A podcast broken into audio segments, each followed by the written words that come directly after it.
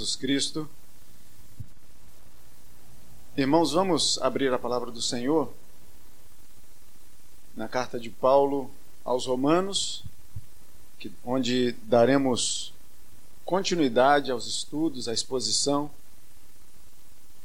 do Evangelho da Graça, da Paz, da Redenção na nossa vida.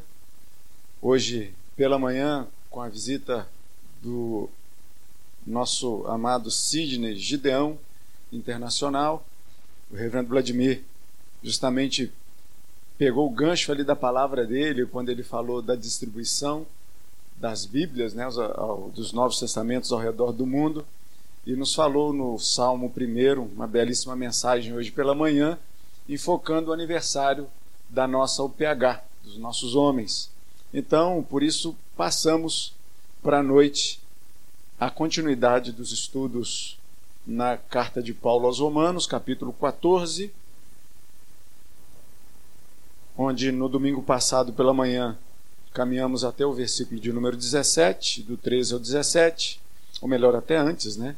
Até o 17, e hoje vamos ler a partir do 18. Mas para que a gente pegue o contexto, vamos ler ainda a partir do versículo de número 13 até o versículo de número 23, que eu convido você mais uma vez a se colocar de pé.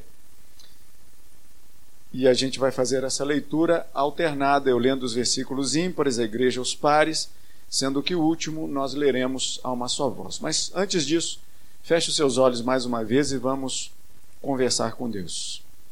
Senhor nosso Deus, nós nos colocamos diante do Senhor, com a palavra do Senhor aberta, para ser lida e meditada sobre ela.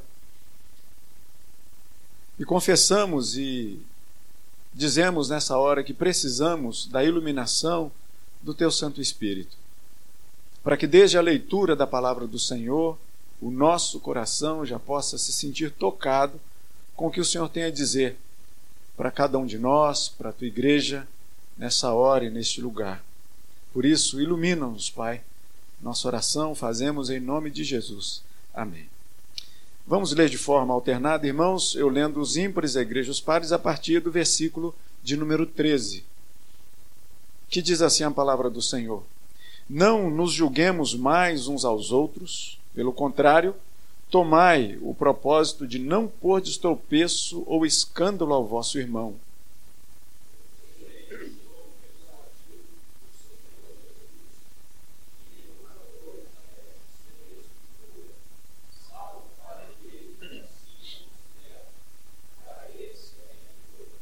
Se por causa de comida o teu irmão se entristece, já não anda segundo o amor fraternal. Por causa da tua comida, não faças perecer aquele a favor de quem Cristo morreu.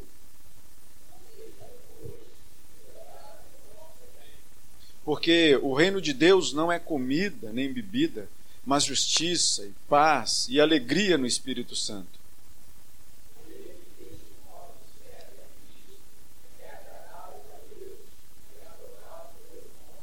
Assim, pois, seguimos as coisas da paz e também as da edificação de uns para com os outros.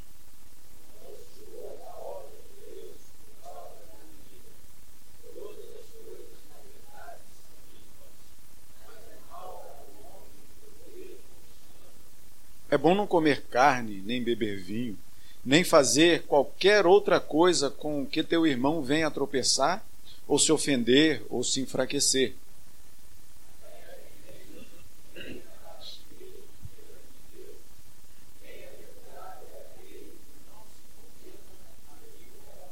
juntos. Mas aquele que tem dúvidas é condenado se comer, porque o que faz não provém de fé, e tudo o que não provém de fé é pecado. Louvado seja o nome do Senhor, a igreja pode se assentar. Irmãos, vamos falar nessa noite sobre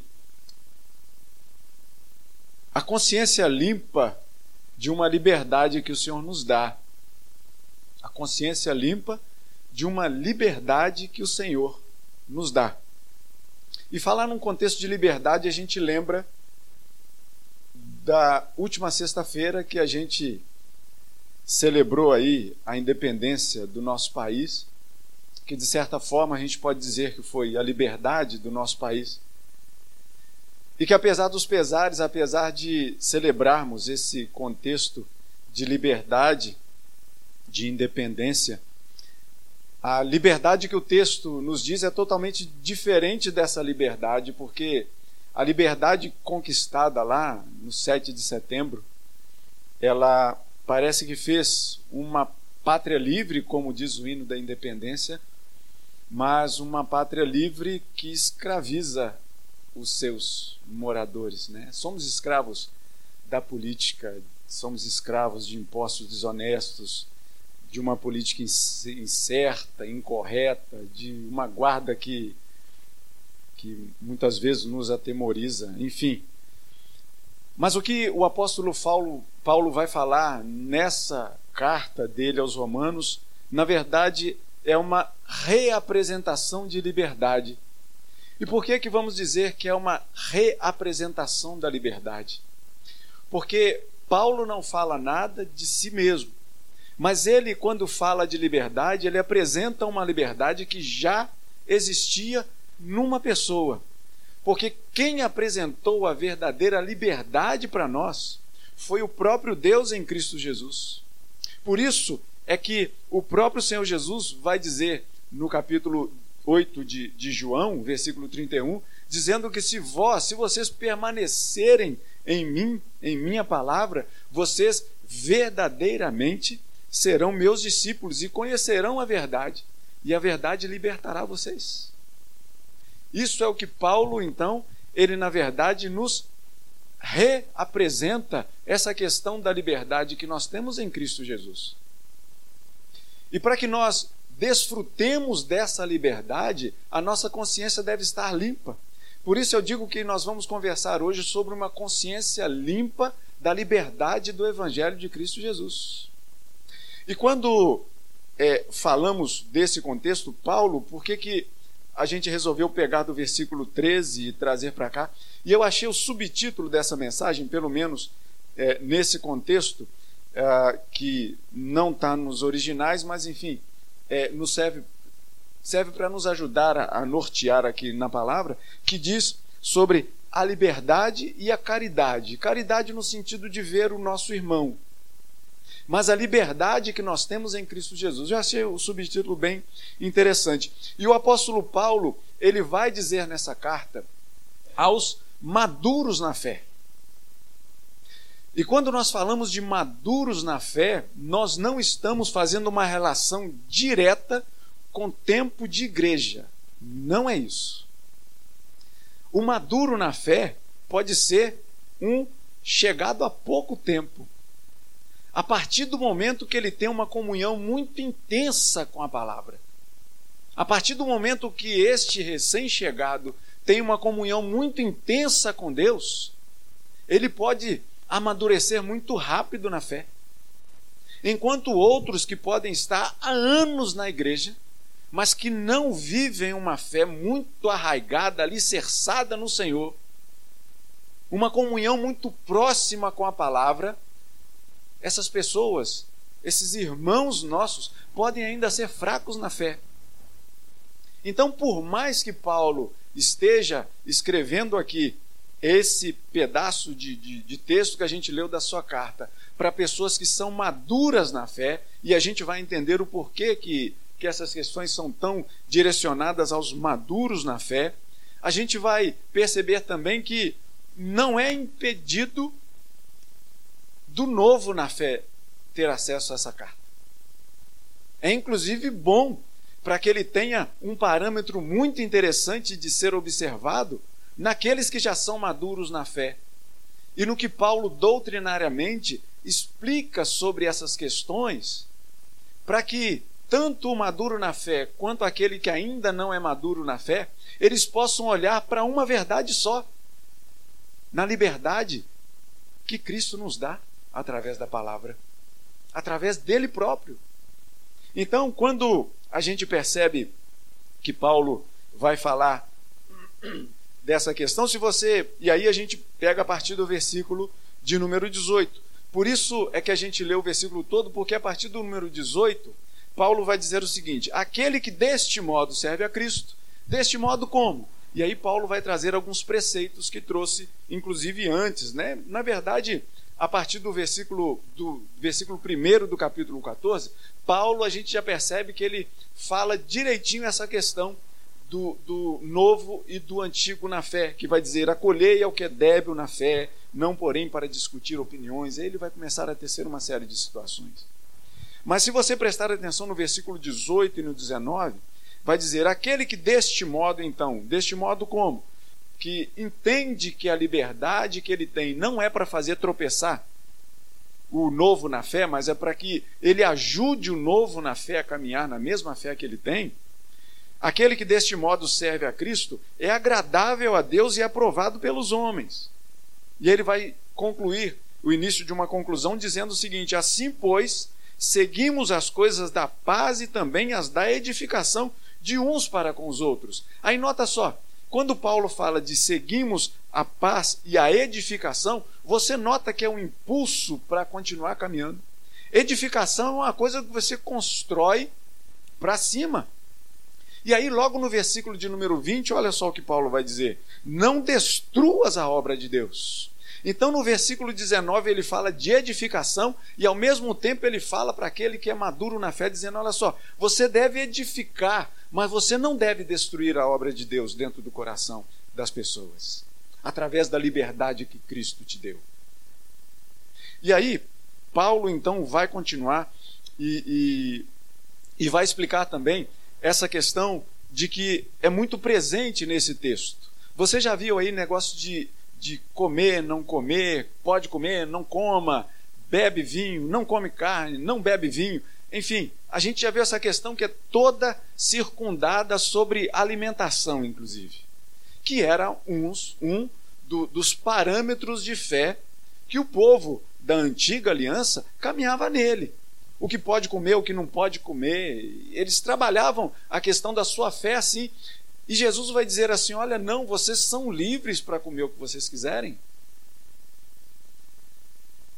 E aí, a gente vai encontrar Paulo falando dessa nacionalidade de Israel, dizendo: olha só, o, a, a, o aspecto em Cristo Jesus agora é outro.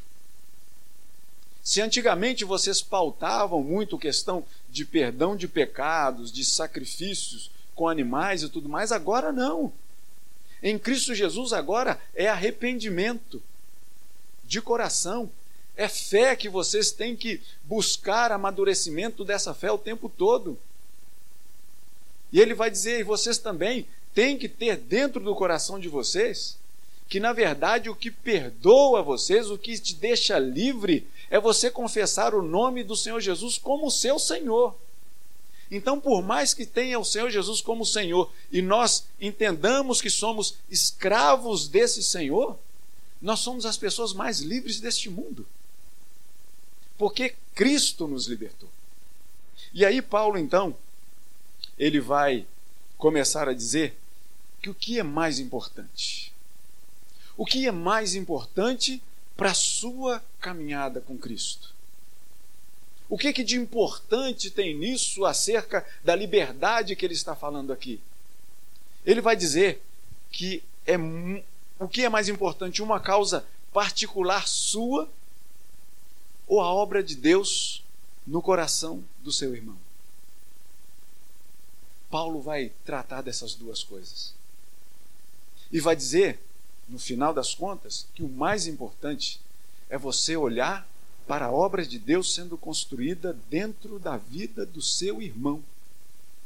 Por isso é que essa carta originalmente é dirigida para os maduros na fé, porque os maduros na fé vão caminhar de uma forma muito mais tranquila com esses aspectos de parâmetros do que pode ou que não pode.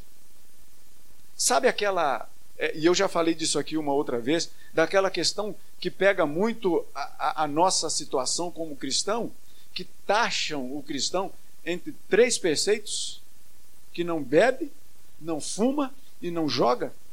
Mas que características são essas dos cristãos? Nós cristãos somos muito além do que isso, do que uma taxação negativa. É isso que Paulo vai dizer. Nós podemos. Aí você fala, nós podemos fumar? Pode. Você fala, como assim, pastor? Pode, vai fazer bem para você? Você que é maduro, que é inteligente, não vai fazer isso. Percebem? Então, não é uma padronagem de nãos, mas a, a liberdade em Cristo nos dá uma, uma variedade de sims. Eu nem sei se existe plural de sim, existe? Inventei aqui agora. Mas é por aí. Então, olha só o que Paulo vai dizer. Vamos basear a nossa mensagem nos três últimos versículos: 21, 22 e 23. No versículo de número 21, Paulo vai dizer o seguinte: É bom não comer carne, nem beber vinho. Você pode colocar um ponto final aí. E aí você vai olhar, inclusive, vou usar como, como exemplo até pessoal mesmo. Aí você deve pensar assim: ah, então é por isso que o pastor Maurício não come carne vermelha? É por isso que ele não faz uso de bebida alcoólica? Não. O uso de carne foi por opção. E o não uso de bebida alcoólica foi puramente genética, porque eu conheço a minha genética familiar. E eu fiz essa opção de não dar mole para a genética. Sabe? Foi opção. Eu parei de, de. Até, sabe aquele, entre aspas, que você sempre é perguntado em, em entrevista de emprego, do ou então em alguma pesquisa, né, do beber socialmente? Muita gente responde que bebe socialmente até se lembrar, né? Das coisas, porque às vezes perde o parâmetro. Mas funciona assim mesmo. Mas eu, pela força da genética, eu parei de fazer uso disso. Porque eu tenho um histórico familiar que não é muito agradável, não, irmãos. Eu decidi, decidi não fazer isso. Mas Paulo não fala só isso. Paulo não fala para você que é proibido você comer carne ou beber vinho. Não é. Que era uma coisa muito comum lá naquela época. Mas olha só, Paulo não para, ele não coloca um ponto final nisso aí. Olha o que, que ele diz: é bom não comer carne, nem beber vinho, nem fazer qualquer outra coisa. E ele completa: com que teu irmão venha a tropeçar, ou se ofender, ou se enfraquecer. Então não é o fato de comer carne que não deveria comer, ou de beber vinho que não deveria beber, que vai fazer o seu irmão se escandalizar e de repente você, ele que está sendo ali construído naquela fé genuína primeira, sabe? Aquele primeiro amor, você vai dar um, um soprão naquele fogo e apaga o fogo de dentro daquele irmão por uma besteira. Mas Paulo não está falando só de carne ou de vinho. Ele está falando de qualquer outra coisa. Qualquer outra coisa é qualquer outra coisa. Se você perceber na sua, no seu modo de pensar que você está vestido de uma forma, que você vai chegar na igreja, que você vai andar na rua, que você vai chegar no trabalho, e as pessoas vão olhar para você e de repente aquele irmão que está começando a caminhar na fé, você vai escandalizar aquele seu irmão? Paulo vai dizer: não faça isso. Contribua com a fé dentro daquele coração. Incentive aquele irmão para que ele não caia, para que ele continue a caminhada firme na direção de Cristo. Um dia, lá na frente, ele vai entender essa liberdade e vai olhar para trás e falar assim: caramba, não tinha problema nenhum fazer aquilo. Mas eu achava que tinha. Então, Paulo vai dizer que não é só exatamente não fazer, não comer carne, nem beber vinho, mas é não fazer qualquer outra coisa. A liberdade que nós temos em Cristo não é exclusivamente para o nosso benefício. A gente tem que olhar o outro. Jesus Cristo nos ensinou a amar o próximo como a nós mesmos. Se nós já desfrutamos de uma liberdade maravilhosa que Jesus Cristo nos dá, essa liberdade não foi conquistada no seu primeiro momento de conversão. Talvez você vá se lembrar lá dos seus inícios de caminhada na fé e vai perceber falando assim: caramba, eu achava aquela coisa, mas hoje eu já vi que não tem problema nenhum, que Jesus Cristo já morreu por tudo isso. Mas aquilo se alguém fizesse alguma coisa assim, eu ia ficar angustiado com aquilo, de repente ia até balançar minha fé. Mas hoje você já percebe que você é livre.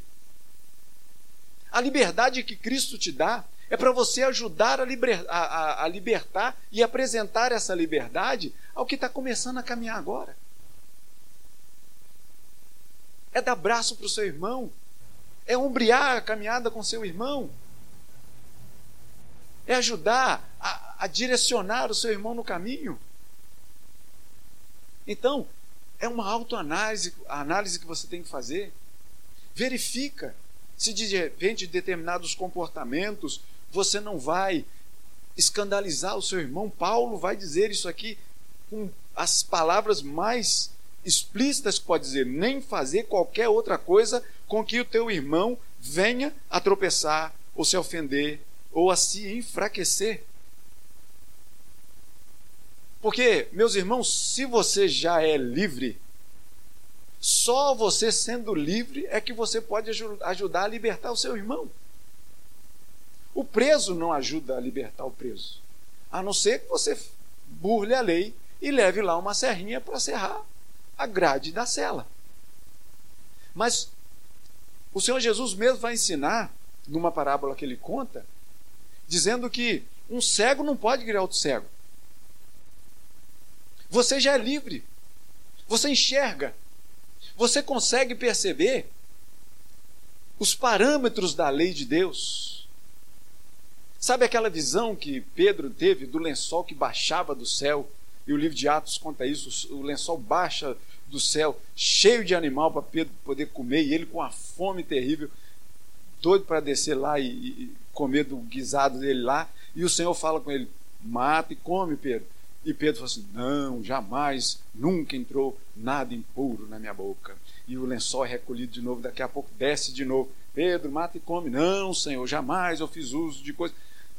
E aí Jesus, o Senhor, depois de descer o lençol pela terceira vez, diz assim: Pedro, o que Deus considera puro, quem é você para dizer que é impuro?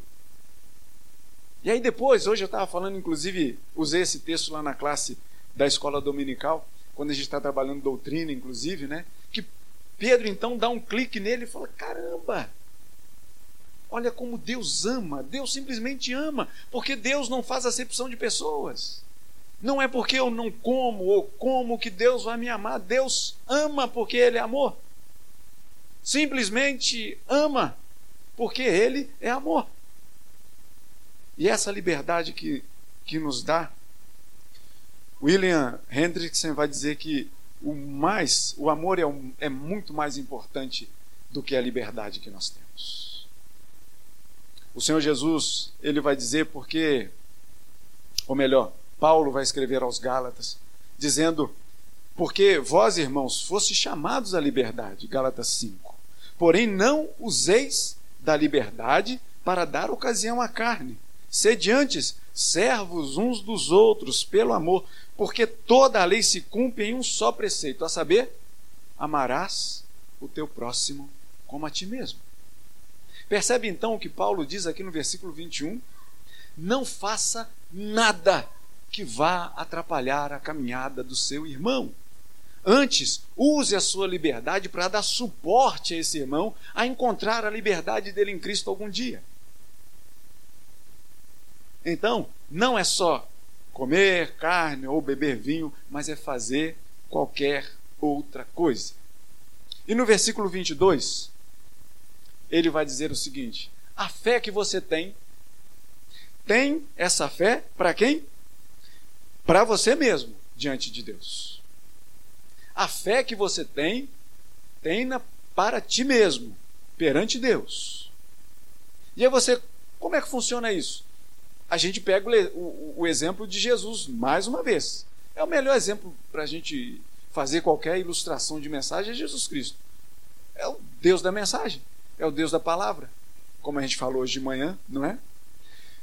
Então veja bem, o apóstolo Paulo, ele novamente a gente toma isso como exemplo, porque muitas vezes quando você quer mostrar a sua liberdade, Paulo vai dizer assim: ó, guarda essa liberdade só para você e Deus.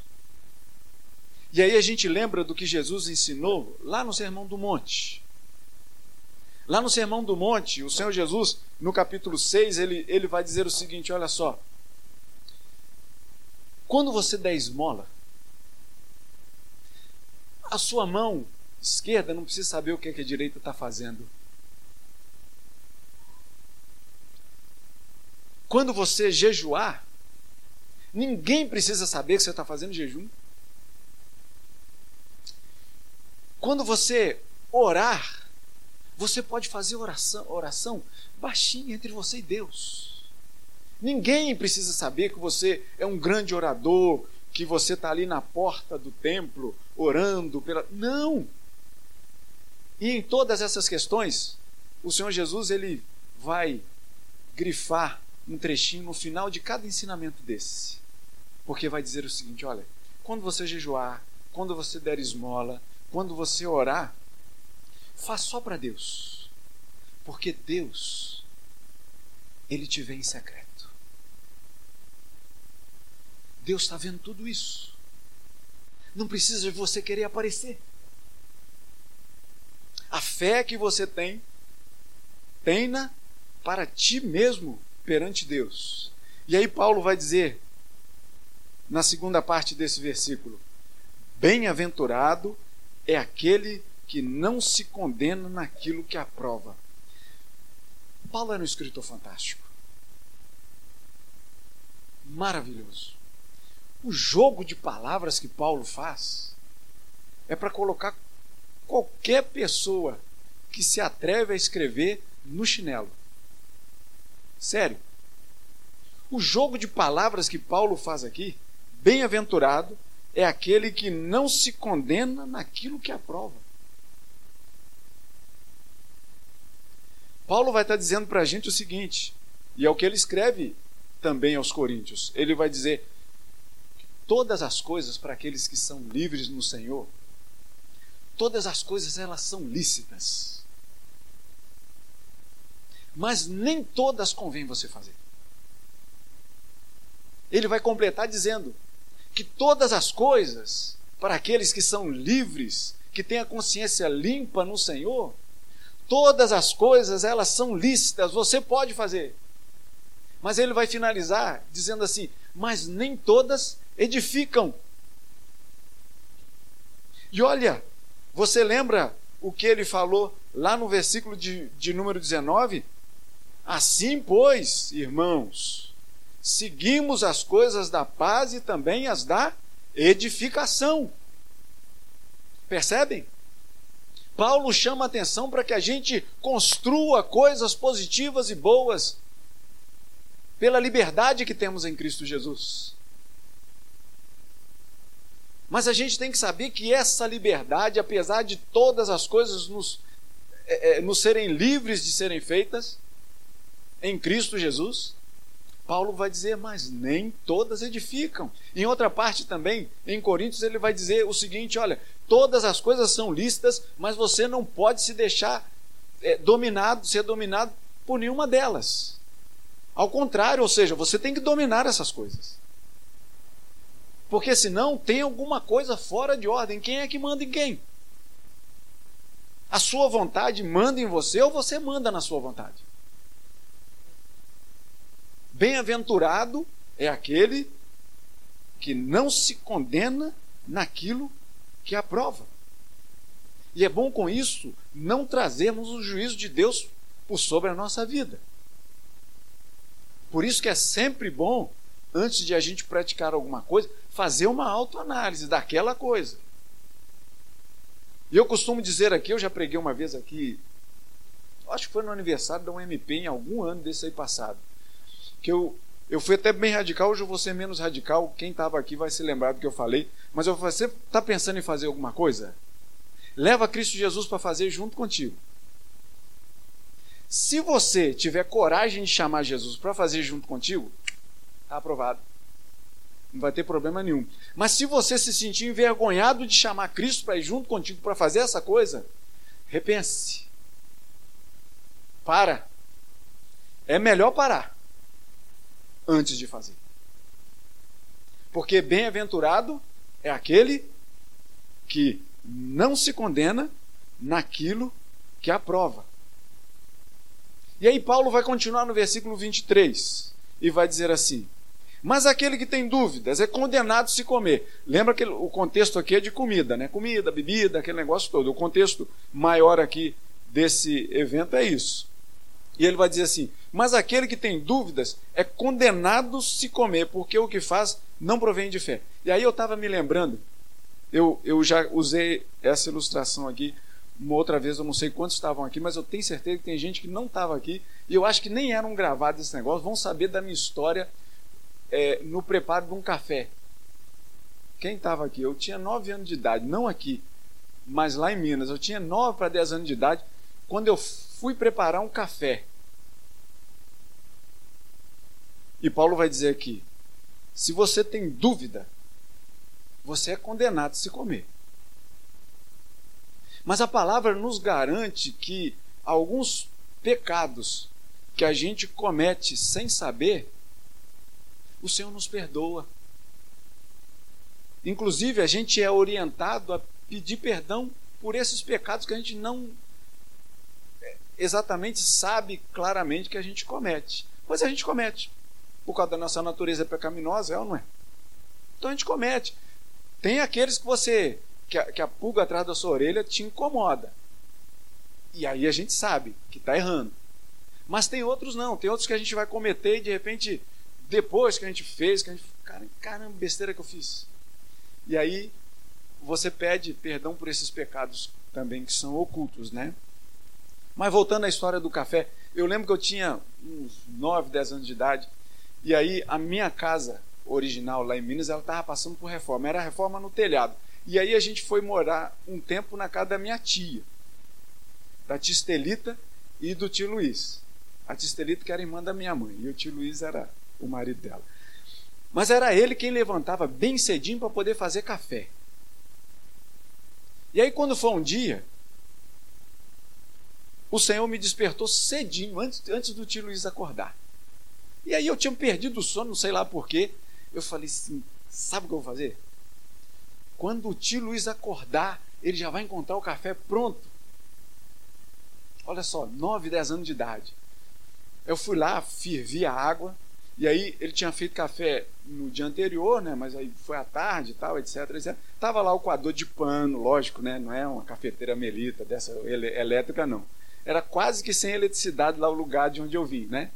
Mas tinha lá o coador de pano, aí eu fervi a água ali, pus açúcar e, ali no coador tal, e pus na garrafa de café.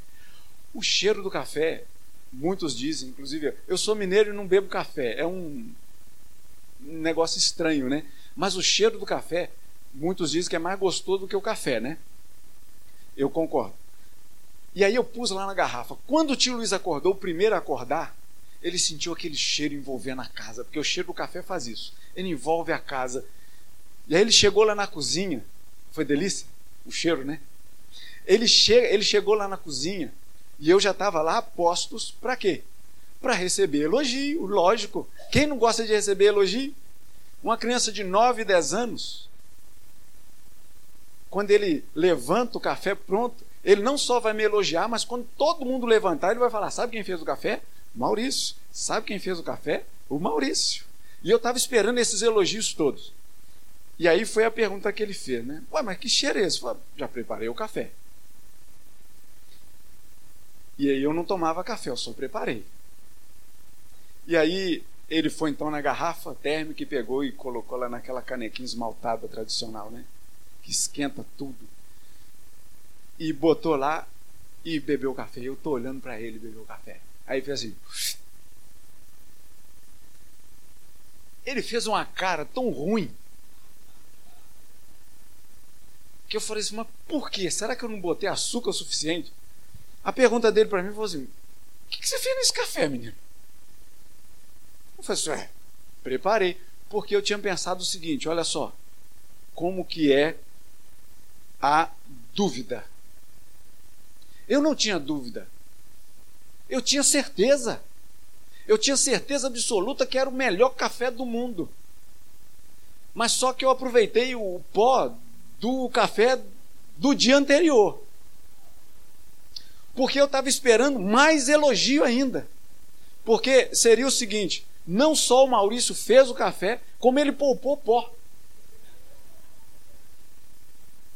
Só que eu não sabia que seria um desastre.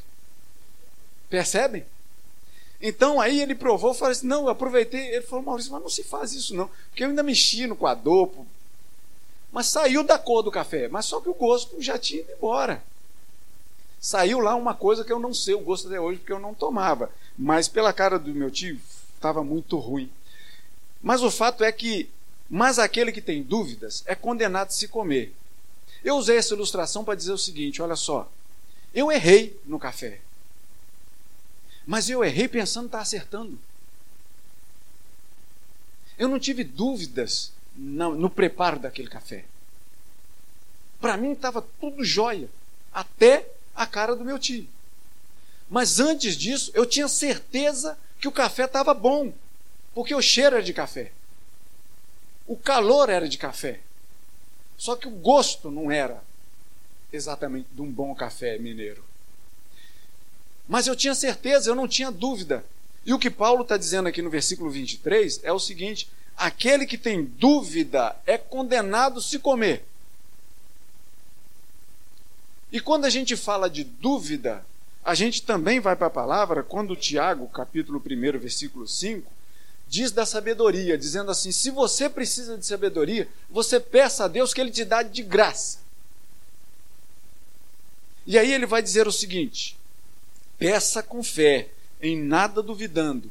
E olha só o que ele completa: porque o que duvida é semelhante à onda do mar que o vento leva de um lado para o outro.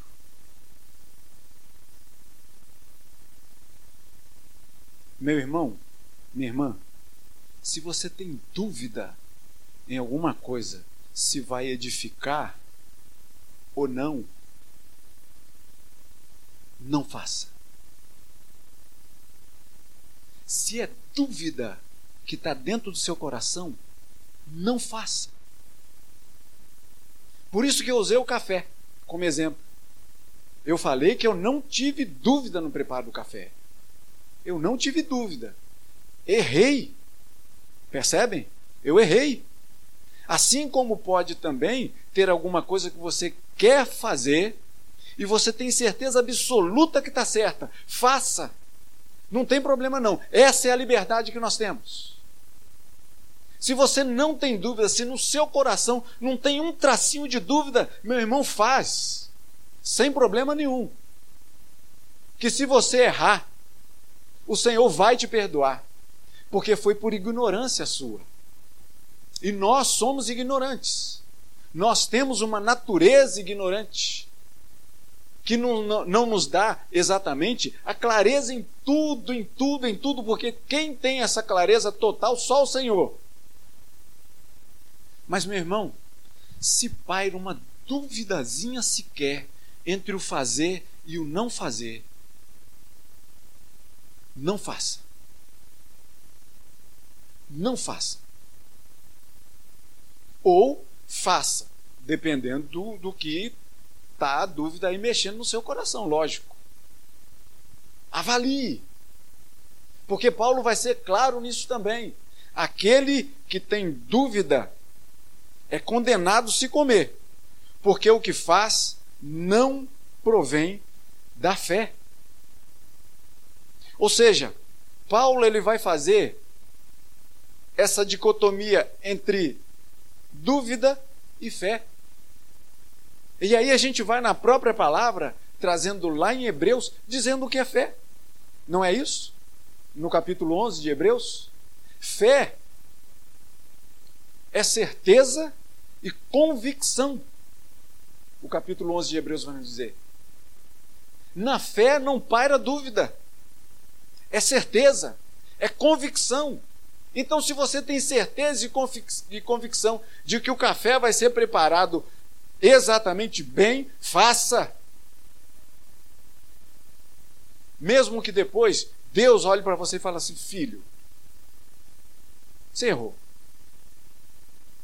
Você errou. Mas ele vai falar isso para você com amor. Porque você não trabalhou com a dúvida. Você teve a liberdade de escolher aquilo que você, no seu coração, se o seu coração é de Cristo, se o seu coração é de Cristo e apontou, faz porque está certo, meu irmão, vai. Mas a nossa vida é cheia de interrogações, é cheia de dúvidas, não é? Então Paulo está dizendo: se você tem dúvida, é melhor que você não faça. Mas aquele que tem dúvidas é condenado se comer, porque o que faz não provém de fé. E tudo o que não provém de fé é pecado. Paulo finaliza o capítulo de número 14 falando dessa liberdade, dessa consciência limpa de uma liberdade em Cristo Jesus. Você é livre, meu irmão e minha irmã. Você é livre. Você pode fazer as coisas. Você é livre porque não foi às margens do rio Ipiranga que a sua liberdade foi conquistada. A sua liberdade foi conquistada na cruz do Calvário em Cristo Jesus. Por isso, você é a mais livre dessas pessoas. E é isso que Paulo vai dizer aos Gálatas, também no capítulo 5, versículo 1, que vai dizer que para a liberdade foi que Cristo vos libertou. E a gente vai cantar isso nessa hora. Convida aí quem? Cadê o Pedro, Fernandinho, Mari? A gente vai cantar dessa liberdade que o Senhor nos deu. Em Cristo, nós somos as pessoas mais livres deste mundo.